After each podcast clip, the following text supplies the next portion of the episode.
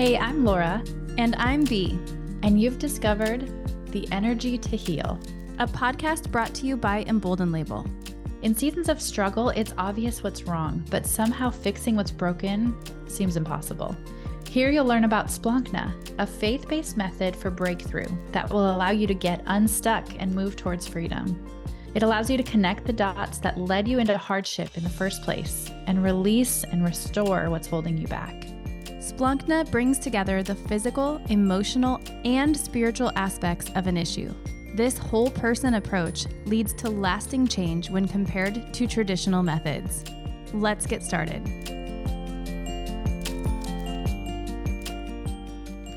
I am so excited for today's episode. I get to interview my co host, which is so special because we are actually virtually complete strangers. I do know part of the story that's going to be shared today only because when we first connected, we shared this story with each other, which was how did you even find Splankna? A lot of our clients ask us, you know, how do I, how, why did it take me so long to find out about this? And they want to know why Splankna isn't an everyday um, name, like something that we hear all the time. And Laura and I are here to change that. We are here to make sure that you know about Splankna, that you know um, how to find a Splankna practitioner, and that you begin to understand what Splankna is and what it will do for you. So today I'm going to be interviewing Laura about how in the world did you even find Splankna? So welcome, Laura. Ah, thank you. Yeah, I I have been telling this story like it's my job lately because uh recently, and this is where I met you at the master's training, uh, and that is a question that comes up a lot. Like, how in the world did you hear about it? Because it's not an everyday name yet. It's relatively new to the world of therapy. Um, and so this is my story of how I discovered Splankna, and I love it so much, especially because I was so against it at first. I was not a proponent. Uh, but this is what, yeah, go ahead. I want to I want to pause you for, there for a minute because we have some differences that I want to highlight as we share our stories. And so I want to just share with folks that you grew up in a in a spiritual family, correct? Like you grew Yeah. up with God. Is that fair to say? yep. And so was that playing a role in the resistance that you were feeling at that time? Uh, I honestly think it was because I am a nurse. I was trained in Mm. science. You look at it under a microscope. You uh you put a band-aid on it. You give medicine to it. Symptoms are only just physical. That's all I was ever Mm. trained.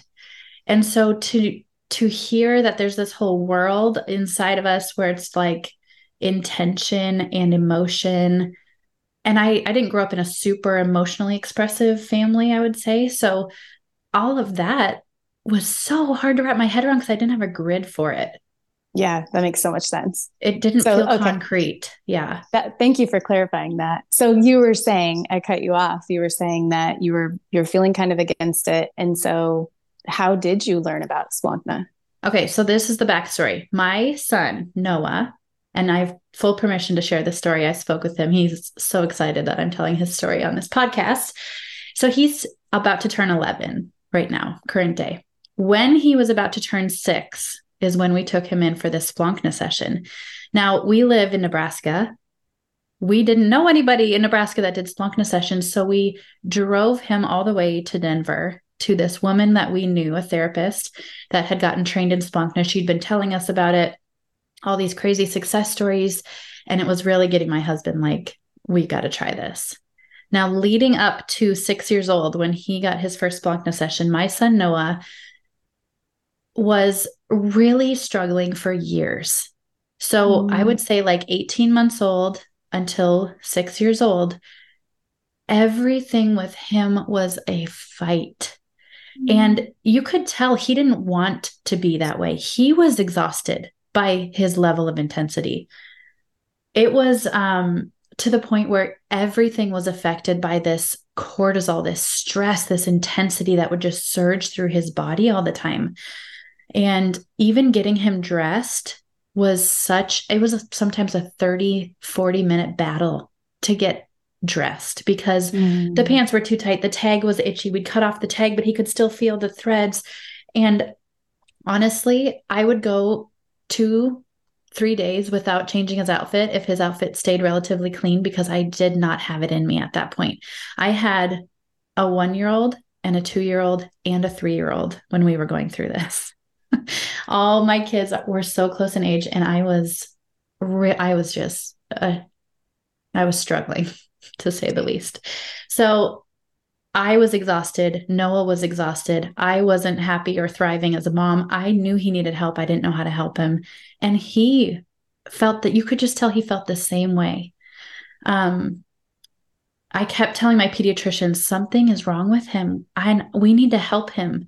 So my pediatrician gave me a new diet to give. We took gluten and dairy out of his diet. We took him to a brain balance place in Omaha to see if that was going to be something that would be a good fit for him. Um, I had all, as a nurse, I had all these things in my brain of like, what if it's this? What if it's that? I just knew I need to help this boy and I don't know how. It was so defeating that sometimes I'd hear him wake up in the morning and I would just cry because I'm like, mm. I don't know. I don't I don't like this feeling of my son needs me and I can't rise to help him. So, can I ask when was the when was the first time you started noticing the behavior as far as like a change in him? Or was it something that gradually sort of developed in him? Um, I would, I really think it was like 15 to 18 months is when I was like, mm. oh, this, because, you know, we had a, a, son older than him, and I was like, this is not the same experience. What in the world? Right. Okay, different personalities, I guess. Nature versus nurture. Okay, is this? And then yeah. it just kept escalating. And so, really, what it showed up as by far was separation anxiety. Mm. Anytime he had to leave us for a babysitter, even to go to grandma and grandpa's house, Sunday school at the church that we grew up in, he grew up in, he'd never been anywhere else, terrifying for him. Um, preschool was awful. And then it all culminated in kindergarten. So when I tell you that this boy was stuck in fight or flight, that's where he lived. It wasn't flight, it was just fight. His anxiety only manifested as fight, like Hulk level fight. So mm. I didn't even know it was anxiety. I didn't know he was scared. I I wasn't registering that. I just thought he's so aggressive. Mm. So I was uh, just getting ready to ask you like what labels were placed on him during that time because yeah. what I hear in in your story and what I see in you is he was so lucky to have parents that were like, there has to be a solution for this and there has to be a deeper problem going on.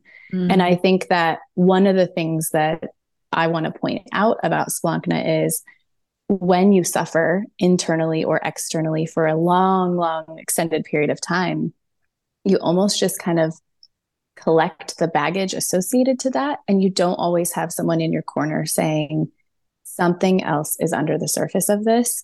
So mm-hmm. I want to applaud you first as a parent that you you were you and your husband were seeking out those answers and the healing that you knew was available. You just I was hoping. Know. Right. I was hoping. Yeah. yeah. yeah. Yeah. Yeah. So just to give you an idea, and like, oh, this will make me cry because I'm still, it's so intense. When we would bring my son to drop off at preschool, you know, you drop, you pull the van up, you open the side door, all the kids, bye, mom. And they get out and they go to their teacher. We couldn't do that. Mm. We couldn't do the drop off because guaranteed he will not get out of the van. Five minutes before getting to school every day at preschool, he would say, I'm not going to school. Mm. Oh, buddy, I you have such good friends there, and you're gonna have to, you know, I would go through the whole thing. And by the time we parked in the parking lot, he would be Excuse our short interruption there. We had a little technical glitch. So we're going to start right where we left off, which was right in the middle of the story of dropping off this sweet kiddo who didn't want to leave home. So I couldn't pull him out of the van by myself. I would have to have a teacher come help me. And she would essentially, we would have to corner him in this car and with all the gentle talking and affirming his emotions and trying to be supportive, it always ended in him just being pulled out of this van by two adults, which is awful to do as a parent. Awful for him, awful for me. This continued for two years of preschool and it continued every morning in kindergarten. where he couldn't get out at the drop off loop. He had to park with my husband. My husband would have to carry him kicking and screaming into the principal. The principal would come get him, take him into her office, play with him for 20 minutes to calm him down, and then walk him down to kindergarten. And then he was fine for the rest of the day. And I always would ask him, you know, Noah, what is what is it that you're scared of? Are people being mean to you at school? Is is your teacher doing something? He'd say, No, mom, I just feel like something bad is gonna happen. So what do you do with that as a mm. parent? Because you're like, what happened in your life that has this running in your background? Right. As far as I knew, he had never been through anything traumatic. We have a healthy family. I I was at a loss. So winter break comes of kindergarten. And my husband says, I think I need to take him to Colorado to do a Splankna session. Well, money was so tight back then. And not only do you have to pay for the session, but you have the gas money and paying for hotels. And I had two small kids at home, and I'm like, please don't leave. Yeah. well, oh. and and you also have tried other things.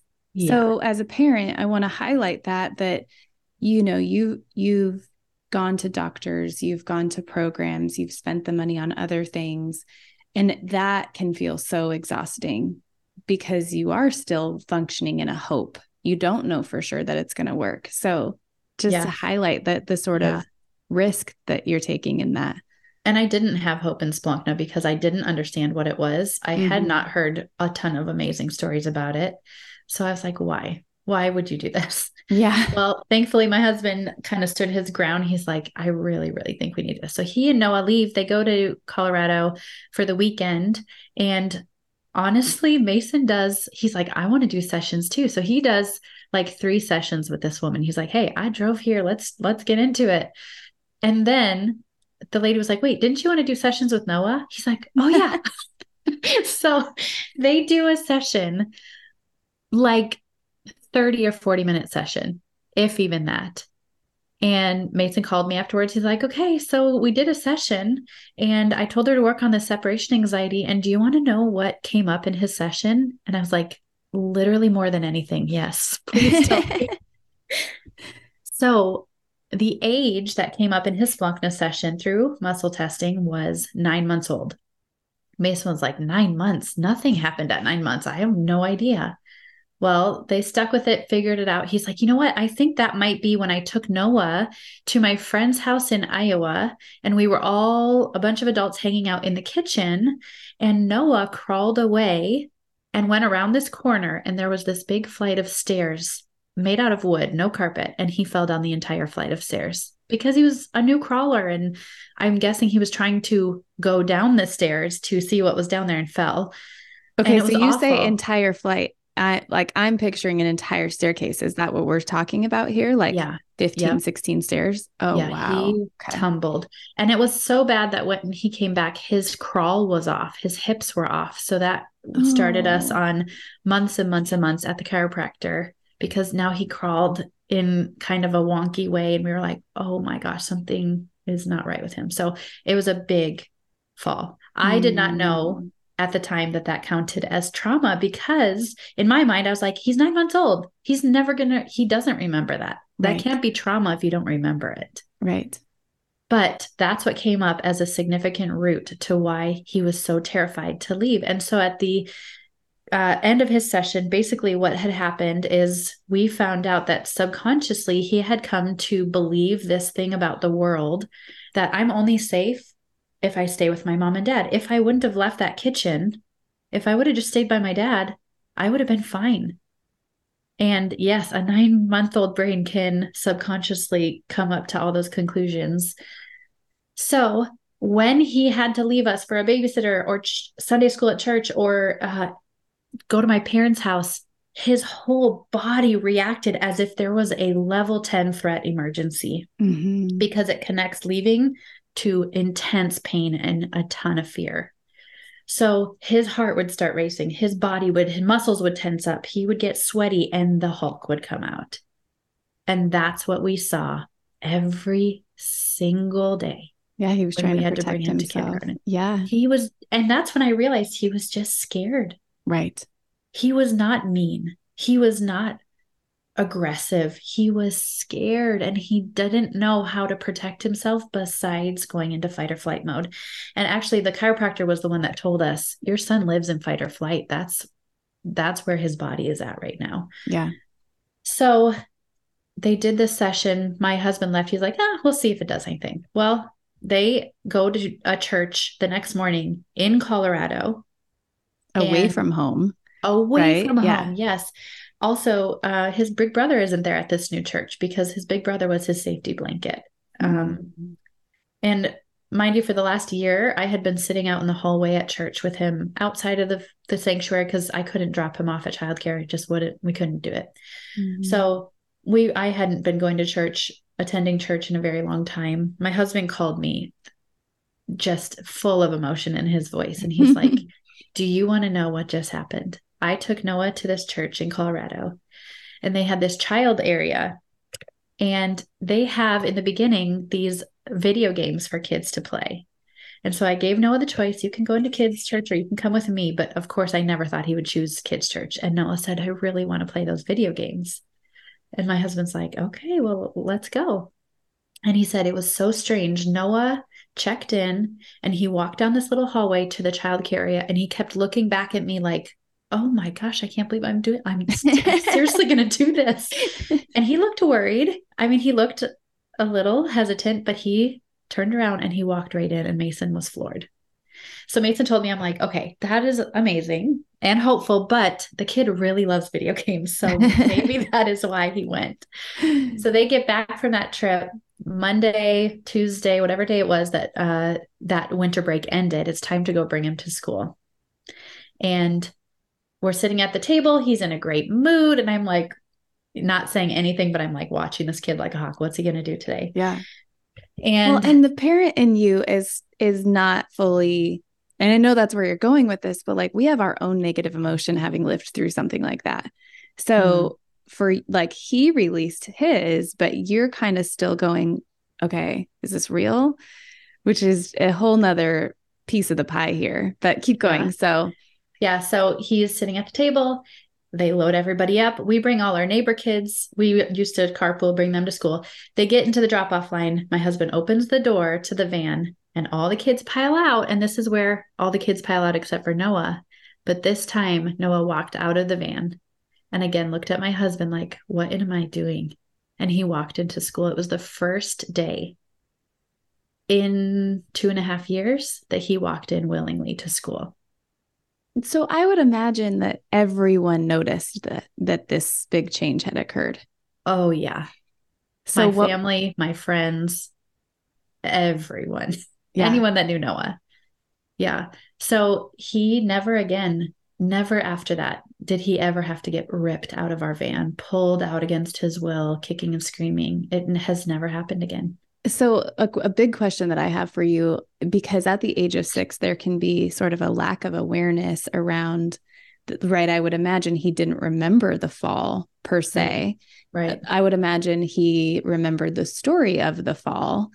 And, we, you know, we kind of are scratching the surface a little bit with these subconscious memories, which are kind of the hard drive of our body, right? It's the stored memories that we may not, we may not recall automatically, but but our internal system remembers everything.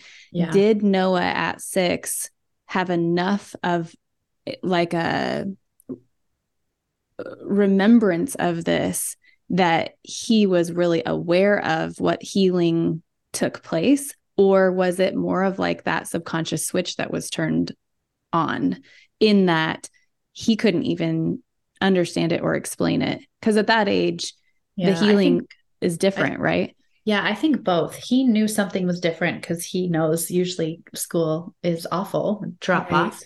And he knew all of a sudden I'm walking in and I don't really know why. Right. But there's no way he could have connected the story. Even just yesterday, I was reviewing the story with him and he was like, Oh, yeah. So the fall is why I was scared to leave debt. I'm like, Yeah. So even mm-hmm. now he's still mm, wrapping he's his like learning more. Yeah, totally. That makes sense. Yeah. And so um he always we called it his breakthrough weekend my husband said we're going to go get you some breakthrough that's how he mm-hmm. so even now years and years later he'll he'll just randomly mom remember my breakthrough that's cool yeah and honestly he is chill. He is funny. He is like we just started homeschooling this year. He can pick a book and work on a lesson start to finish without getting up and getting distracted. I mean, he is a brand new kid from the kid that I raised the first three years of his life, the first six years of his life. Yeah. Well, it's and it's that miraculous. Your story is so, I'm in awe of Noah's story and your family story because I think most people that are in a struggle season of life they yearn for that magic moment. Then yeah. and and I do think obviously it happens and it's so worth it even if your story isn't automatic like my my story which we'll hear on another episode was a much longer process i still had that like overnight aha similar to what noah experienced but it took me a while to like warm my system up for that that radical change and so i want people who are listening to hear that the possibilities are endless. And despite how long it takes, it's worth the work. It's worth allowing God in. It's worth seeking the healing in this way. So, and I want to highlight too, just because this is, we're at the beginning of this podcast, and I want to, want you to describe for people because I'm imagining that those that are listening are thinking, okay, wait, this kid goes in for this session, this weird word that, because if you haven't ever heard of it, you are kind of like, wait, what is Splankna? What does it do? Um, and so y- you, this gal was able to reveal these subconscious memories and connect these dots to the trauma. And then how does how does the session end? Where what was Noah left with in that? Yeah. So in his session, when they had realized that he had made kind of this agreement or this vow I will just never leave my mom and dad. That's the solution to my problem. Mm-hmm. Once they identified that, they were able to just break that vow, that subconscious vow, really through prayer. It was just mm-hmm. very anticlimactic. The session itself was very low key and gentle and anticlimactic to the point where my husband was like, "Ah, we'll see if this does anything." Right. And yes, I now, you know, 4 years later, however many years later, I got went and got trained in it myself, which is how I got to Splankna. Um, and in my own practice, I I do see the people whose lives change very drastically with one session, but for the most part, it is it's a layering. It's taking off mm-hmm. layers of vows you've made or agreements you've made, and it's all subconscious, so you don't know it's there. But each layer that comes off even feels like freedom yeah. or some sort of change or some sort of um, shift. Um, and I really am grateful that there was that drastic life change for Noah, for one, because we would have had to drive him to Colorado every weekend. Right. we could not have done. And for two, I don't know.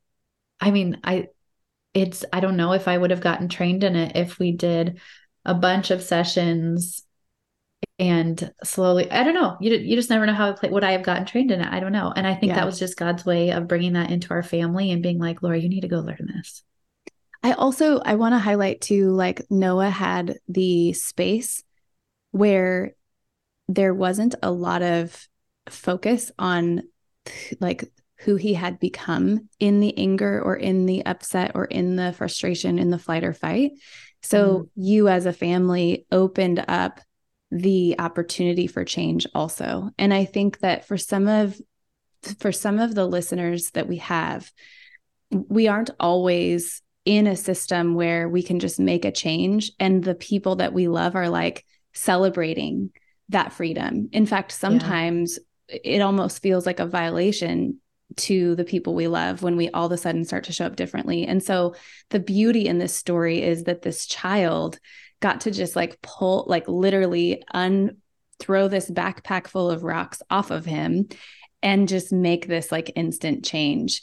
And I think that speaks volumes into how much we, as people, as Christians, however you want to label yourself, are are open to allowing people to get better and to change what we would perceive as negative behavior. Um, so I just think that's a really like important part of your story to highlight that there was an opportunity for change that there was hope for change that you weren't you weren't mm-hmm. constantly kind of pushing him under with the negative labels or the negative um, behavior. Right. You know? Calling him bad, calling him a naughty kid, which would have been so easy to do. Yeah. Yeah. And and so many of us parents have had moments like that where we say, "Oh my gosh, you know, just get He's out of the car." so- they're so label. Yeah. Yes. And I do wonder if there's something about he was six, you know, so Mhm. the amount of intense, hard, traumatic things that he you encounter in six years of life versus when you're an adult and you've had 30 years or Right. 50 years to Right. accumulate hurtful pr- processes. I That's wonder true. with kids if that transformation sometimes does happen maybe faster because the layers aren't so plentiful. I I think you are definitely onto something with that for sure. So how did you make this transition from cuz you guys really just had this one Splankna session or this one experience with Splankna and then what made you then become a practitioner? Uh, a midlife crisis of sorts. I so I told you we have five kids. Three of them were born very close together. So in a couple months out of the year, they're consecutive ages: three, four, five, six, seven, eight. Um, and when I was in those years, I just remember telling Mason, I'm like, I have been singing Twinkle Twinkle Little Star for seven years straight. It's like I need to know that my brain still works. I have to like I need to learn something, do something more than just like I I was burnt out on the stay-at-home mom thing. And I I knew I didn't want to stop because I like the idea of my kids being home with me for a majority of the day when they're young and they're tiny and you know yes. all of that. But I was like, I can't do this anymore. My brain is literally mush. And so I'm like, I'm just, I'm going to do it. I'm going to sign up. And I had been thinking about Splankna. Um, we had been talking about Noah's story recently, and I'm like, I'm just going to see if they're still training people. And I get online, and this is not like me, but I'm like, I am going to sign up right now before I talk myself out of it because I'm going to change my mind. So I just signed up to get trained. I paid the money, and I'm like, this might be a total waste of time, but I'm doing it. That's amazing. And how has becoming a Splankna practitioner changed you personally? Oh man, it has given me such a different understanding of how emotions work. So Mm, I've been on this quest growing up of in my adult years trying to just wrap my head around emotions because I think majority of us were in our American culture, we're just taught like there are good emotions and there's bad ones. And there's Like- like, three of each. That, Yeah. That's what I remember of being young. There's like, Yes. you know, sadness, uh, scary. I don't know. I mean, they're so basic, you know? Yeah, and the bad ones are awkward. So don't don't be don't have the bad ones because that makes Right. people feel awkward. They don't know what to do with you. right. You don't know what to do with the bad ones. So let's just pretend those ones aren't there and let's just focus on the good ones. And I was great with that because I'm like, I like being happy more than mad anyway or sad. So sign me up until I got married and ignoring half the emotions you feel as a human just does not work in a marriage, doesn't work in a healthy right. marriage. So I had to really learn how do emotions work and how do you deal with them when the bad ones, quote unquote, come up. Um, and learning that they're really not bad. They are helpful. They are Yeah. shining a light on something that you are needing legitimately. Mm. Yeah, they're life. indicators. They Yes. are. Absolutely. Um, and so Splunknut being able to walk people through like, oh, okay, so when your parents said or did this when you were younger, it's now showing up in your current life as this, and this is how those dots connected. It just gives me so much more compassion for the human experience because when I meet someone who's 40 years old and a complete jerk, I think before I would have been like, you're a jerk. And now I'm like, I'm totally that like I don't know talk of like I bet something really intense has happened with you and Mhm. you've built these walls and I can just see I see it from a different perspective and I'm like okay you're hurt. You are a person who is really struggling with something and you don't know how to get on the other side. And then I have compassion for you instead of being mad at you or however that plays out. It, same thing with my parenting. When my 4-year I have a 2 and a 4-year-old when they're temper tantruming often at the same time that you know is a test of anyone's sainthood right there. Yes. So to be able to even coach myself and be like, they are not being naughty. They are struggling with something right now and they need me to help them get to the other side of it. Yeah. That to me changes parenting, the whole Yeah. thing. I love that. I can tell you that listening to your story makes me wish I lived right down the street so I could send my kids to you for Splankna. Oh. and to highlight that, just for those listening, you, you are able to do listening prayer Splankna. Um, and I I don't currently offer that in my practice. Do you offer that, Laura? Um, every once in a while I've done that, Okay. but my But there my are- people are in person. Right. And there are it the in-person experience is so cool and different, but I also love doing virtual sessions and doing listening prayer sessions. So if you're looking for a listening prayer practitioner, there are plenty of people that do it that you can find on the Splankna website as well. Um, Laura and I are certainly not the only practitioners that exist that do Splankna, which is very cool. So, whatever area you live in, there is a way to find and access Splankna in that way.